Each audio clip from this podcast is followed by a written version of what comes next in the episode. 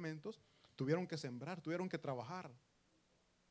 Después, con alegría, recibieron esa linda bendición, estaban cosechando el fruto de sus trabajos. Y repito, ahora, con esa buena voluntad, ustedes están compartiendo de las bendiciones que Dios les ha proveído. Es por eso que el tema es sembremos, cosechemos y compartamos. Mis hermanos, todos sabemos que para poder nosotros cosechar, es necesario sembrar. Nadie que no siembre puede cosechar. Nadie que no trabaje puede recibir un salario. O no sé si alguien me puede contradecir, el que no trabaja, mis hermanos, difícilmente va a recibir un salario. Entonces, nosotros sabemos, mis hermanos, que es necesario trabajar para recibir un salario. Y después, mis hermanos, que nosotros hemos recibido ese salario, o al momento que estamos recibiendo ese salario, se nos fue quizás la tristeza, el dolor, la aflicción, que muchas veces el trabajo provoca. No sé cuántos de ustedes en el trabajo se han sentido momentos que dicen, no puedo más. Dicen, personas que trabajan con ancianos, los ancianos, mis hermanos, muchas veces ya son, no tienen paciencia. Y desahogan, gritan, ofenden. Esos momentos, la persona que está recibiendo esas ofensas, no sé qué pasará por su mente. No vuelvo más a este trabajo. Pero después nos recordamos que tenemos deuda. Sí, tengo que ir. Tengo que ir. Mi hermano, todo trabajo es difícil. Todo trabajo es difícil. Todo. Me recuerdo cuando estaba recién venido. Gracias a Dios, pues encontré unos hermanos que me ayudaron, me estaban preparando para trabajar, andar enseñando, andar repartiendo correspondencia. Y yo decía, qué pesado este trabajo. O sea, uno de su país viene y no está acostumbrado a este tipo de trabajo, ¿no? Pero esa era una prueba nada más que andaba, conocí todo. Bueno, me dijeron, cuando se dé una oportunidad te vamos a llamar. Pero mientras tanto yo tenía que hacer algo. Y me avisaron para que fuera a ayudar de ayudante de albañil, que nunca tampoco lo había hecho. Y eso sí es pesado, les digo. Después, cuando estaba haciendo el trabajo, decía, es mejor andar conseñando. Es mejor ese trabajo. O sea, ¿por qué les digo esto, mi hermano? Porque todo trabajo es difícil. Yo les repito, las personas que cuidan ancianos han de decir, mejor cuidando niños. Pero el que cuida niños también sabe pues los momentos difíciles que tienen. Hay niños que son caprichosos.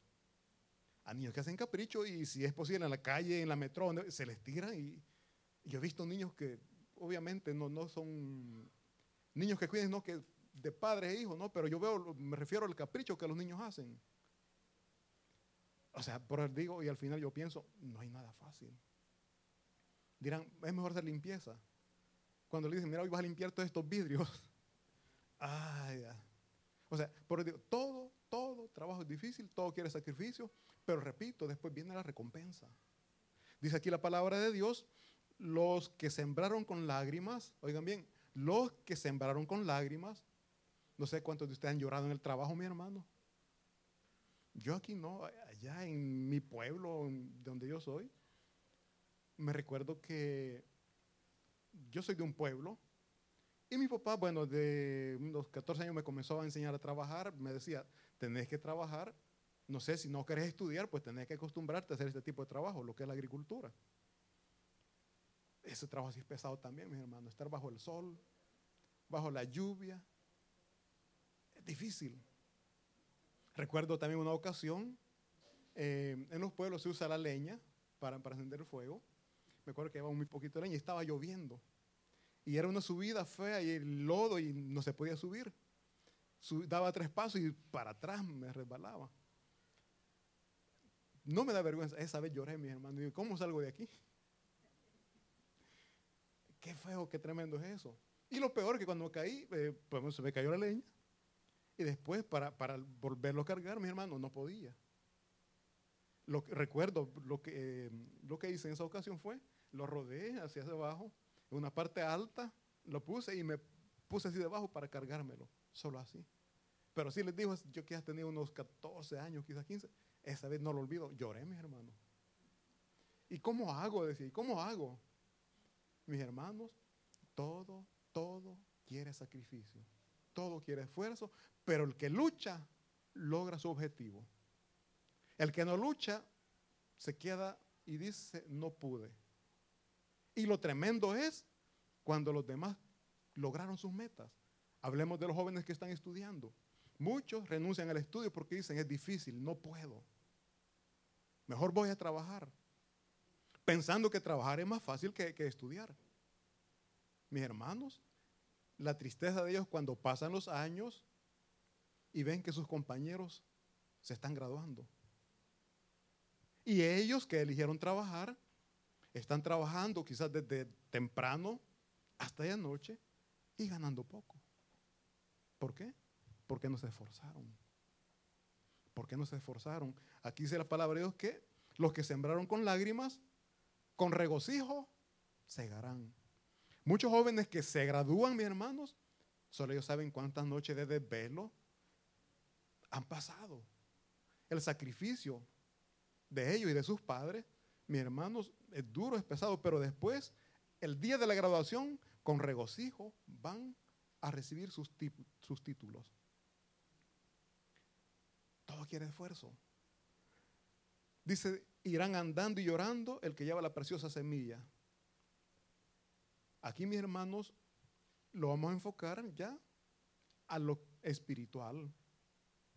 Los que sembraron con lágrimas, mis hermanos, muchas personas, predicadores, pastores, misioneros, pasan momentos difíciles.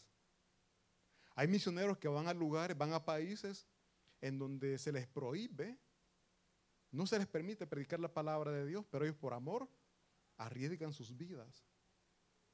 Hacen el trabajo al cual Dios les ha mandado.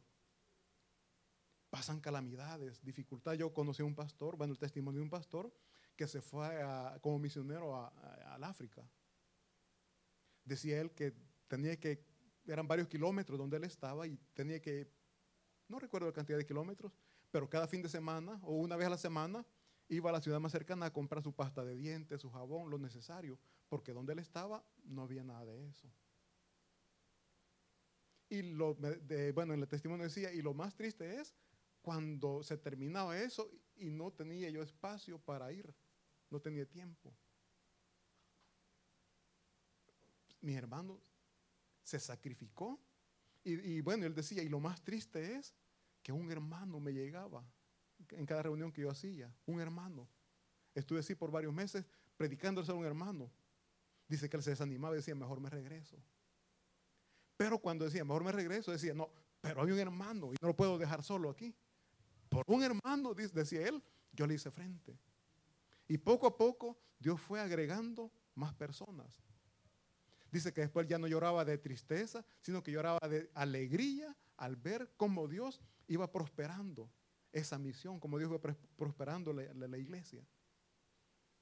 Yo no sé, mi hermano, ustedes, el trabajo, el cargo que están desempeñando y sienten pesado, sienten difícil. Mis hermanos, solamente les puedo decir, no desmayen. No desmayen, ¿por qué? Porque Cristo Jesús a todos nos da la fuerza, nos da la capacidad para luchar, para conquistar. Y repito, no hay nada fácil. El que se esfuerza logra llegar a sus metas. Nosotros, mis hermanos, también debemos de tener claro qué es lo que estamos sembrando. ¿Qué estamos haciendo? Porque en base a lo que estamos sembrando, en base a lo que estamos haciendo, eso también vamos a cosechar. Nuestra cosecha también dependerá del esfuerzo y el tiempo que le dedicamos. No podemos pretender cosechar grandes cosas si lo que estamos haciendo no lleva mucho esfuerzo. Nadie puede cosechar, vamos a hablar de las semillas, nadie puede cosechar tanto, ¿qué es? Maíz, frijol, si es poco el terreno que trabaja. Según como se trabaja, la cantidad de tierra que trabaja, así es la cosecha que va a tener. Todo requiere un tiempo. ¿Para qué? Para que lo podamos cuidar. Mis hermanos, los que siembran, no llegan solamente, tiran la semilla y se van. Todos los días van y lo cuidan. Limpian la hierba que van haciendo. Le ponen abonos. Si hay animalitos, lo tienen que poner veneno para matar a los animales. O sea, requiere un trabajo. Requiere un trabajo. Pero luego después, mi hermano, al momento de cosechar, qué rica la sopa de frijoles, ¿verdad? Cuando está comiendo se le olvidó todo el esfuerzo, olvidó las lágrimas que derramó, la angustia quizás. ¿Por qué? Porque todo quiere trabajo, quiere una inversión. Y muchas veces no hay para invertir abono, insecticidas, pero tienen que buscar la manera. ¿Para qué? Para poder tener una cosecha abundante. El que confía en Jehová, mis hermanos, aún en esos momentos de dificultades, en esos momentos difíciles que está pasando en el trabajo o lo que está desarrollando, mantiene paz, mantiene seguridad en que Dios le va a sacar en victoria. Muchas veces nosotros decimos que no tengo para sembrar, tengo solamente lo necesario para pasar el día. Mi hermano, todo quiere sacrificio. Si al día usted gana, pongámosle, ¿qué? 30 euros, por decir algo. Si no, ¿por qué pienso que es más? De esos 30 euros, aparte 5 cada día, mi hermano. Ahorre. ¿Qué va a decir? Es que no me alcanza. Sí le alcanza, mi hermano. ¿Por qué les digo esto? Porque han pasado días que no hemos trabajado y hemos sobrevivido. Ahora, si ganamos poquito, dejemos un poquito a un lado, mi hermano, aprendamos a ahorrar. Aprendamos a ahorrar. ¿Qué podrá decir? Pero 5 euros muy poquito. Al año, mi hermano, ya esos 5 euros va a ser una cantidad bonita. No lo toque. Dejemos que pasen 5 años. Esos 5 euros cada mes. Ustedes después van a ver el beneficio y la bendición de haberse esforzado. Imagíname una persona que tiene, ¿qué? Pongamos, hablemos de libras, 5 libras de maíz o de frijol. Dice, no, porque esto me lo voy a comer, esto es para mi alimento. No, hombre, saque 1 libra siempre. De esa libra usted va a cosechar más. Y así va a ir usted multiplicando. Los que ponen negocios. Mi hermano, poner negocio no es fácil. Pero no es imposible. El problema que nosotros tenemos es que lo que generamos como ganancia lo ocupamos para comer. Y el negocio no prospera así. De lo que usted genera como ganancia, obviamente agarra una parte para sus necesidades, pero también deja una parte para ir invirtiendo cada vez más en el negocio. Y usted va a ver cómo va a prosperar, cómo Dios va a hacer que produzca lo que usted está haciendo. Pero quiere sacrificio. Conozco jóvenes, mis hermanos, que durante estaban estudiando no comían. ¿Por qué? Porque el dinero que andaban no le era lo suficiente. Decían, no, yo tengo que gastar tanto en fotocopia. Y comenzaban a hacer lo que ellos iban a invertir, fotocopia, papeles que iban a comprar y todo. No comían, pero sacaron sus carreras. Repito, todo quiere esfuerzo. Dice aquí que lo que sembraron con lágrimas, con regocijo cosecharán. Repito, mi hermano, este misionero que se fue a África lloraba de tristeza al ver el sacrificio, el esfuerzo, y él no veía el fruto. Pero después decía, después lloraba de gozo, de alegría, al ver cómo Dios estaba dando libertad, cómo Dios le estaba dando salvación a tantas personas que están en ese lugar. Repito, mi hermano, el que confía en Jehová mantiene la paz y la alegría en momentos de escasez. Y en esos momentos que hay poco, sepamos invertir lo que Dios nos está dando. Sepamos invertir, mi hermano. No malgastemos, porque muchas veces gastamos más de lo que estamos recibiendo. Y esa es otra cosa que no nos deja prosperar. ¿Por qué? Porque siempre estamos en deuda, andamos prestando. Mira, préstame, cuando me paguen te lo doy. Mis hermanos, vivamos de prioridades. Muchas cosas que no son prioridades, pero las queremos porque nos gustan, pero no son necesarias muchas veces. Los teléfonos, por ejemplo. Nos vamos y buscamos el modelo más reciente. ¿Por qué? Simplemente porque los queremos lucir. La pregunta es, ¿estamos en condiciones de darlo, mi hermano? Decía un pastor, anda un teléfono bonito, nuevo y último modelo, pero sin saldo, ¿de qué le sirve? Mejor algo que no sea último modelo, pero que le podamos dar lo necesario, meterle saldo para darle el uso que con el cual se desea, se busca, se compra, pues. Pero sí les digo muchas veces, mi hermano, queremos impresionar. Queremos hacer ver que tenemos lo que en realidad no tenemos. Y eso no nos deja prosperar. Les pido por favor que busquemos por favor Proverbios capítulo 11, versículo 18. Para que veamos, mis hermanos, qué es lo que nosotros tenemos que sembrar. Porque repito, lo que sembramos vamos a cosechar. Proverbios 11, versículo 18, dice así, yo se lo leo, dice, el impío hace obra falsa, mas el que siembra justicia tendrá galardón firme. Las obras falsas, mis hermanos, son las que se hacen para ser vistos por los hombres, solo para que nos admiren, para que nos aplaudan. Son obras falsas. ¿Por qué? Porque no estamos buscando la manera de agradar a Dios, sino que nosotros queremos ser admirados, queremos ser aplaudidos. ¡Wow! Un ejemplo, hermano, no es lo que hizo, qué buena persona es. Mis hermanos, hay un dicho que dice que lo que hace nuestra mano derecha, que no lo sepa la izquierda.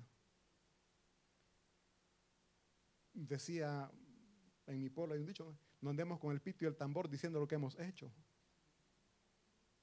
¿Por qué? Porque cuando actuamos de esa manera, nuestra recompensa ya la recibimos. Dice Jesucristo que la recompensa es la admiración de las personas. Esa es la recompensa. Dice después, mas el que siembra justicia tendrá galardón firme. Mis hermanos, las personas justas, las que hacen obras y que sí lo hacen con el deseo de ayudar, no andan diciendo, no andan buscando ser admirados.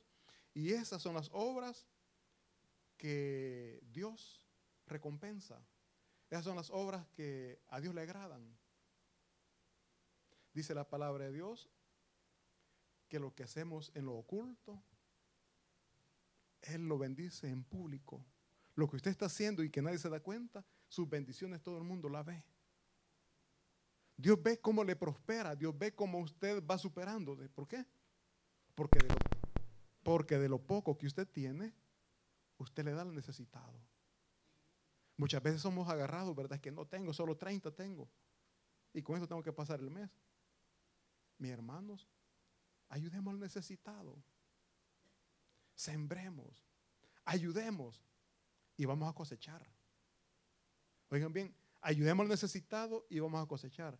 No nos equivoquemos también, no demos, no ayudemos para recibir. Porque muchas veces nos equivocamos, voy a dar para recibir. No, mis hermanos. Es más, les voy a dar un consejo para que no sufran. A la persona que usted le ayude, lejos de recibir algo bueno, espérese lo peor.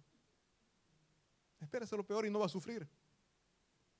Porque si usted le ayuda a alguien y está esperando que toda la vida le agradezcan, se va a decepcionar.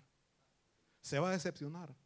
Entonces, usted ayude y tenga por seguro que cuando usted necesite, Dios le va a bendecir y de quien menos usted se espera. De menos usted quien espera llega la bendición de Dios. ¿Por qué? Porque es Dios quien bendice, es Dios quien prospera, es Dios quien da y no a la persona que nosotros hemos ayudado. Pero eso sí, no lo haga con un interés de recibir. Porque nosotros decimos, yo voy a dar para que Dios me dé. Eso es interés, mis hermanos. Y no es así, no funciona así. La palabra de Dios nos enseña a dar sin esperar nada a cambio. Jesucristo entregó su vida por amar a nosotros. ¿Y nosotros qué le podemos dar? Ofensa, pecado, lo que a cada momento le estamos dando. Y es por eso que nosotros decimos, Señor, perdóname porque soy humano y a cada momento te fallo. Perdóname. Dice la palabra de Dios que fiel y justo es Él y nos perdona a todos los que pecamos, pero que nos arrepentimos. Arrepentimiento para perdón de pecados. Y Dios le va a prosperar. Dios le va a bendecir. El que siembra justicia, mi hermano, cosecha bendiciones. Oigan bien, el que siembra justicia, cosecha bendiciones. También el que siembra injusticia, mis hermanos, cosecha sufrimiento. Veamos, por favor, Proverbios capítulo 22, versículo 8, que dice, Proverbios 22, versículo 8 dice, el que sembrare iniquidad, iniquidad segará, y la vara de su insolencia se quebrará. El que sembrare iniquidad, el que hace mal, mal va a cosechar. Esa es la siembra, mis hermanos. Nadie puede cosechar, óyeme, nadie puede sembrar espinas y cosechar fruta. Nadie puede sembrar cizaña y cosechar trigo. Lo que se siembra se cosecha. Entonces, tengamos cuidado. ¿Qué es lo que estamos sembrando? ¿Qué es lo que estamos haciendo en esta vida? ¿Por qué? Porque eso vamos a cosechar, mis hermanos. ¿Cómo estamos tratando a nuestros hijos? Vamos para una edad adulta, vamos a envejecer. Tratémosle con amor, mis hermanos, con respeto, aunque sean nuestros hijos. Nosotros muchas veces porque somos papás queremos obligar e imponer. No, merecen respeto también nuestros hijos.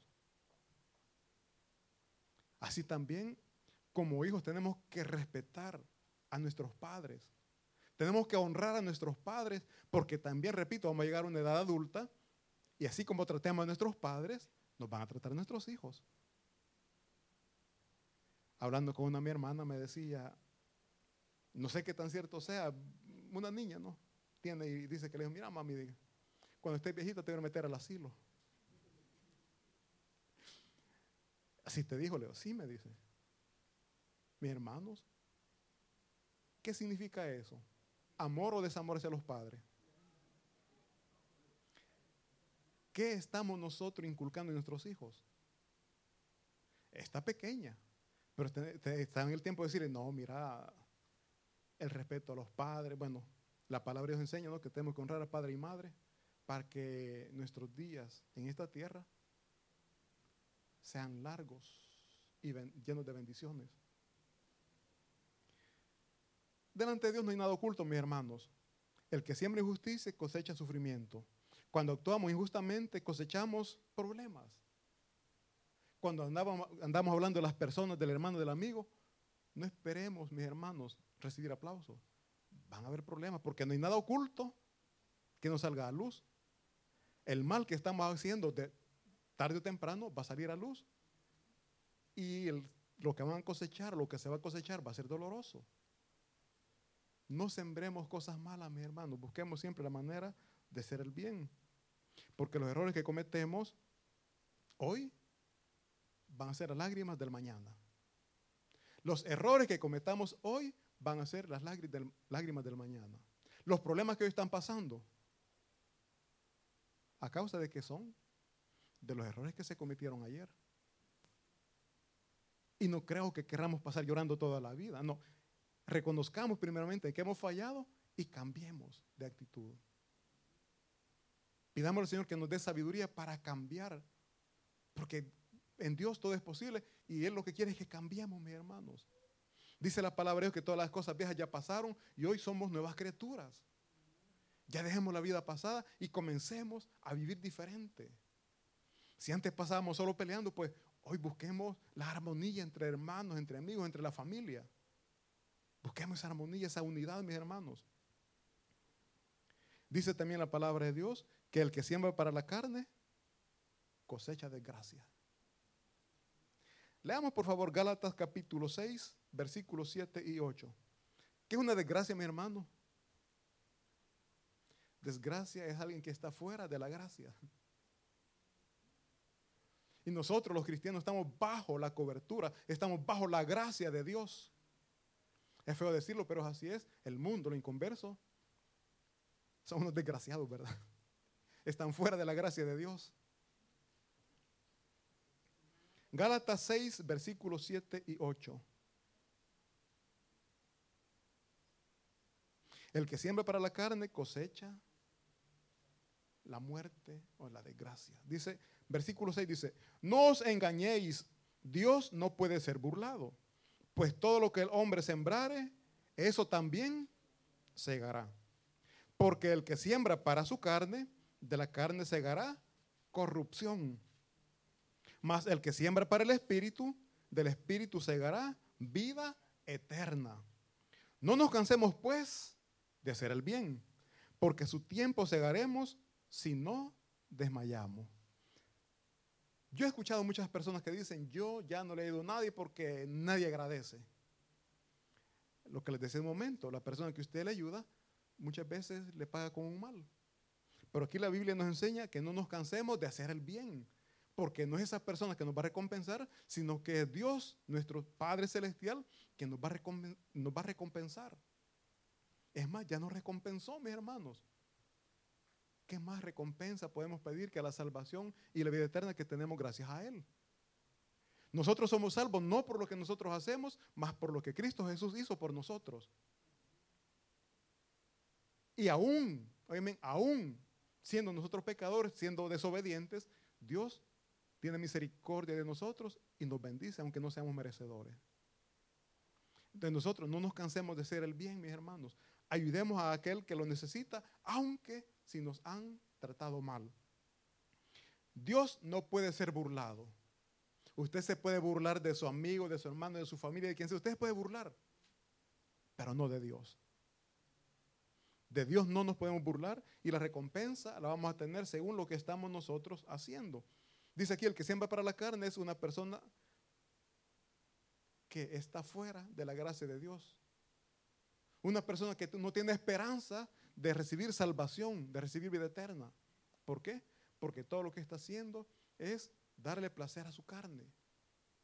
Continúa cada día a vivir en el pecado sin arrepentirse, al contrario, se jacta, se goza de la maldad que hace. ¿Por qué? Porque el amor de Dios no ha llegado a su vida, porque el amor de Dios no ha tocado su corazón. Mas nosotros como cristianos no podemos llevar ese estilo de vida. ¿Por qué? Porque el Espíritu Santo nos redarguye, el Espíritu Santo nos dice, eso que hiciste, eso que dijiste no está bien.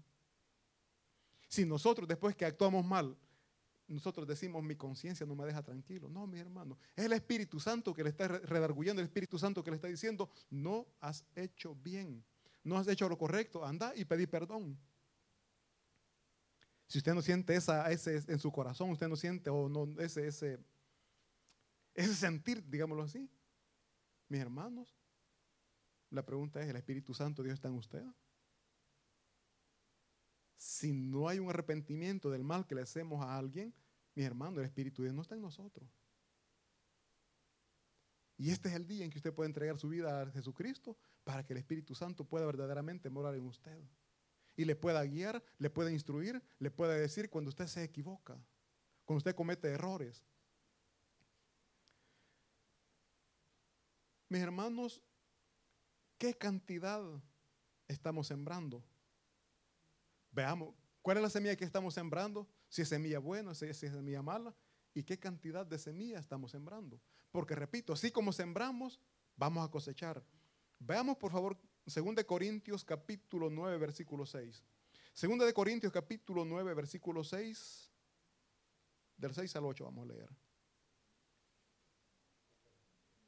Dice, pero esto digo, el que siembra, oiga bien, el que siembra escasamente, también segará escasamente.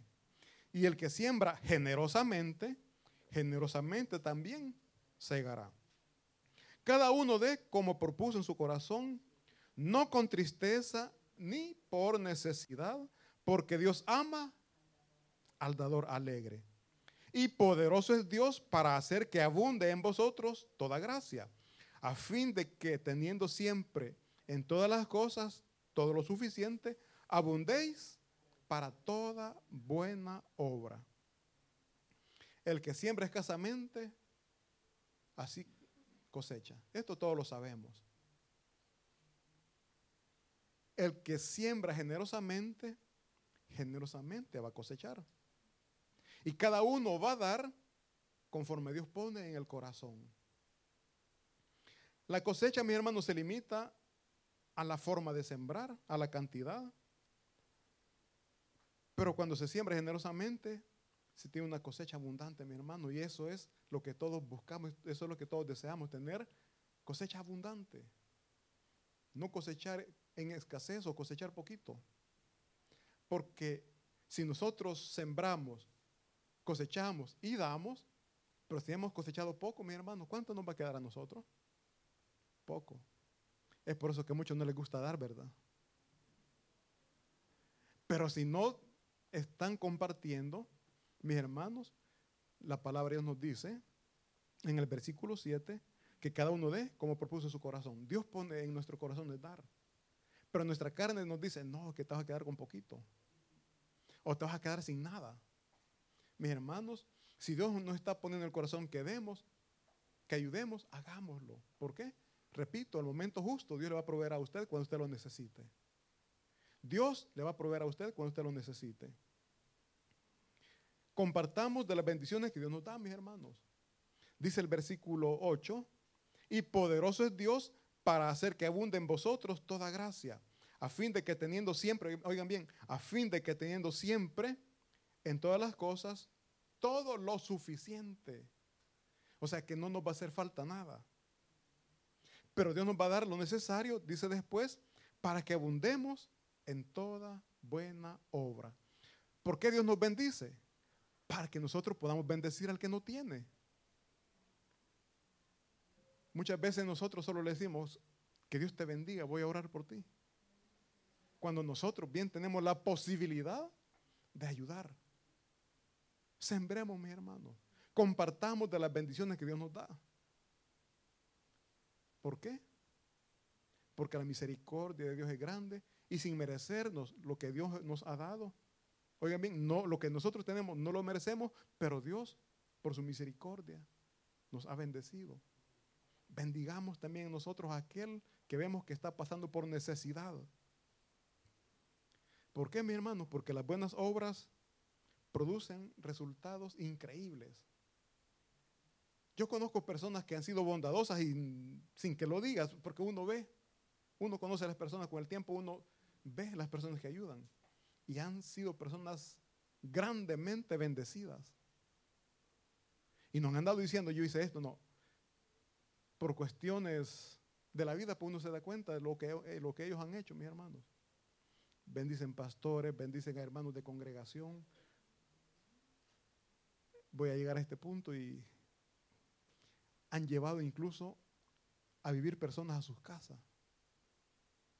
Que muchos no nos atrevemos porque no está el tiempo ahorita, mas sin embargo, esta persona lo ha hecho. Pero Dios no se ha hecho esperar y se ha visto la bendición que Dios les ha dado. Mis hermanos, ¿por qué? Porque sembraron, porque ayudaron al que lo necesitaba. Dice la palabra de Dios, porque Dios ama al dador alegre. No todos, pero muchos a veces ayudamos por compromiso o por vergüenza o por pena. Voy a ayudar porque si no van a decir que soy tacaño.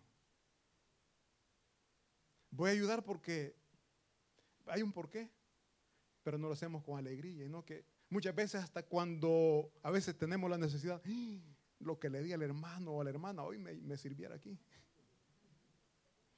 No, mi hermano. No es así. Dice que lo tenemos que hacer con alegría. Porque Dios ama al dador alegre.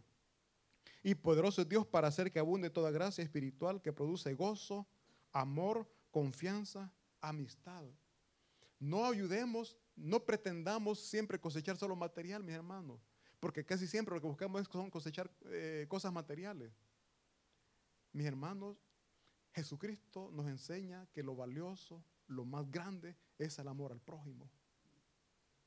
Tanto como amamos al prójimo y también recibir ese amor del prójimo, es lo más lindo que podemos cosechar. Si usted es una persona necesitada de la ayuda, esa persona, mis hermanos, muchas veces le da su amistad, le da su confianza. Algo que vale mucho, mis hermanos. Vale mucho. Y no traicionemos la confianza que también nos dan, porque por la confianza que nos dan, nos comentan muchas veces los problemas que están pasando. Y como humanos que somos muchas veces, bueno, Santiago lo dice, es difícil dominar la lengua, ¿verdad? Y comenzamos a soltar, comenzamos a repetir las cosas que en confianza nos dijeron. Eso nos hace perder algo que hemos ya cosechado, como es una bonita amistad. Una amistad se pierde por falta de dominio de la lengua, mis hermanos. Entonces nosotros tenemos que cosechar y cuidar el fruto. Tenemos que cuidar esas bendiciones que Dios nos está dando.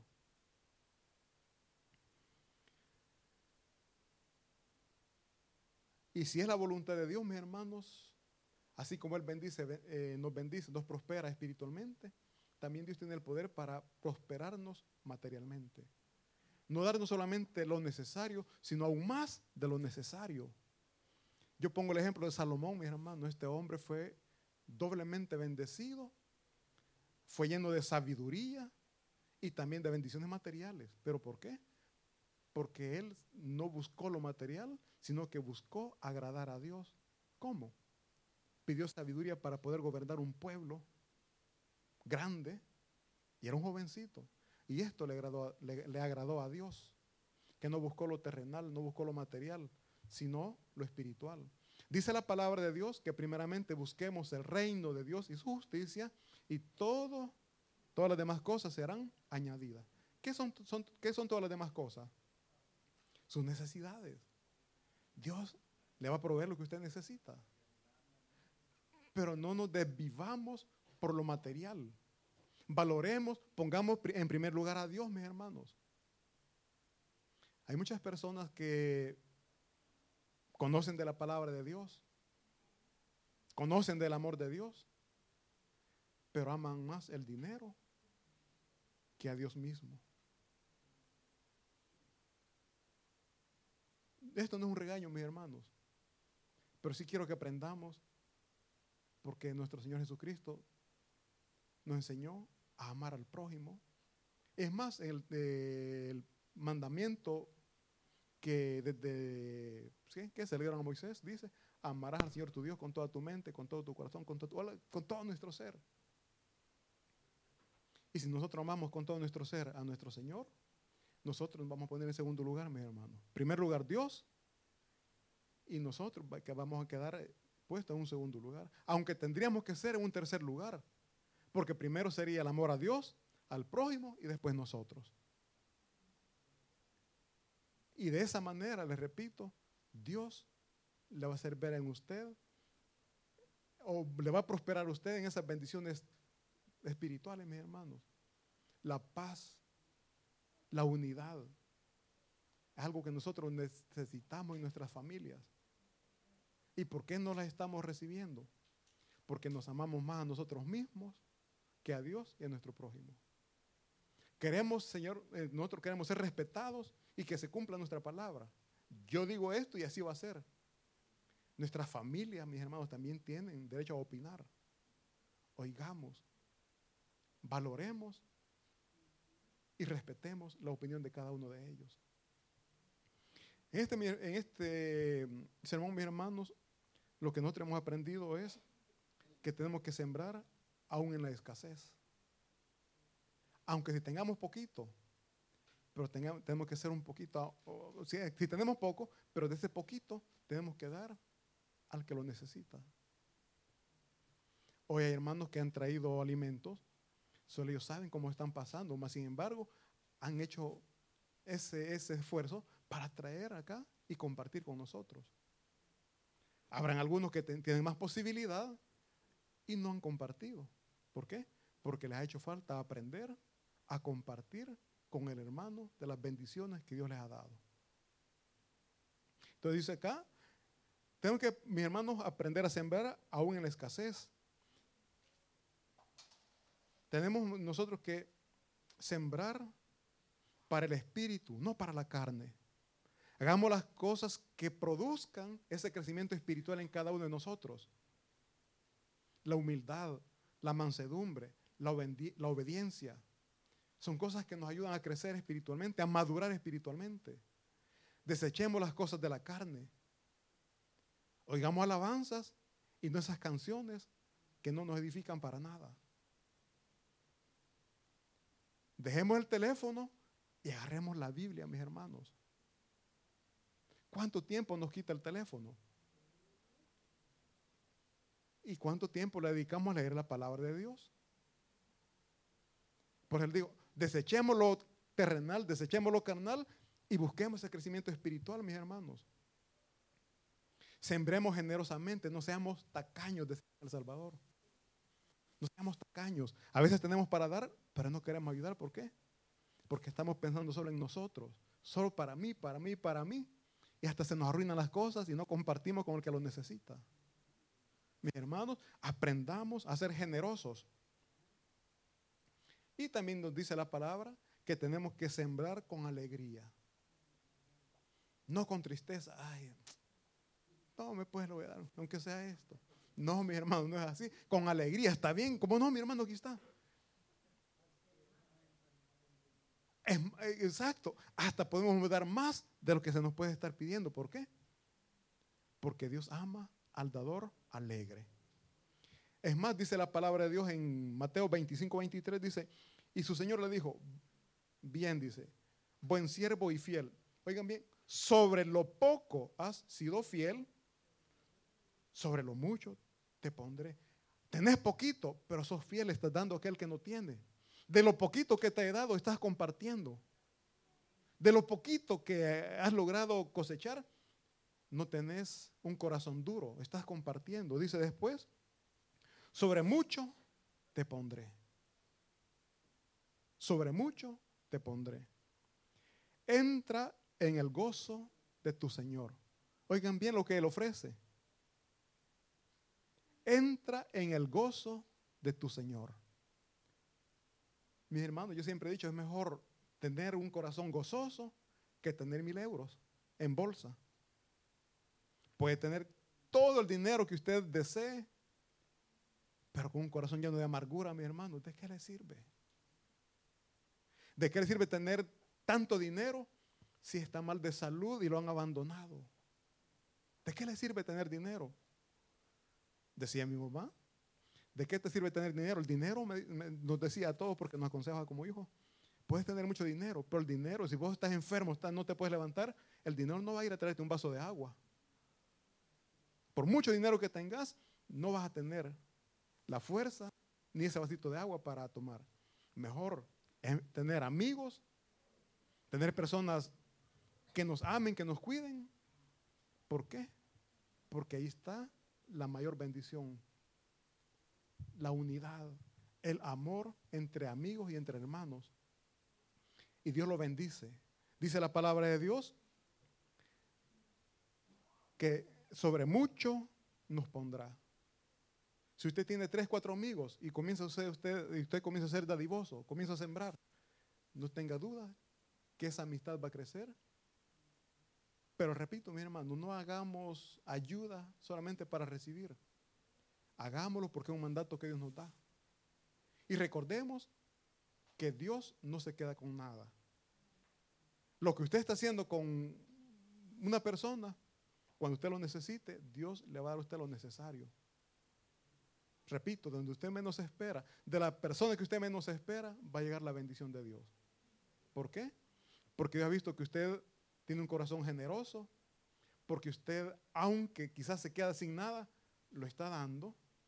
Y para Dios eso es grande, mis hermanos, porque eso es lo que Él nos manda, amar a nuestro prójimo más que a nosotros mismos.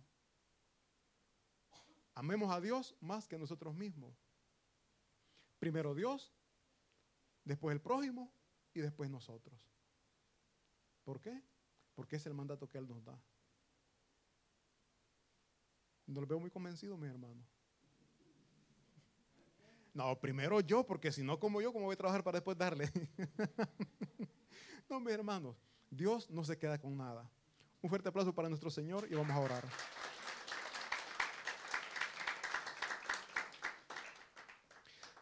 Gracias le damos, bendito Espíritu Santo de Dios, por esta palabra. Rogamos, Señor, que sea usted ayudándonos a poner por obra su palabra. Ayúdenos a sembrar, a cosechar y también a compartir. Que la palabra, Señor, que usted ha puesto en nuestros corazones, la podamos compartir con aquel que hasta este día no la ha recibido.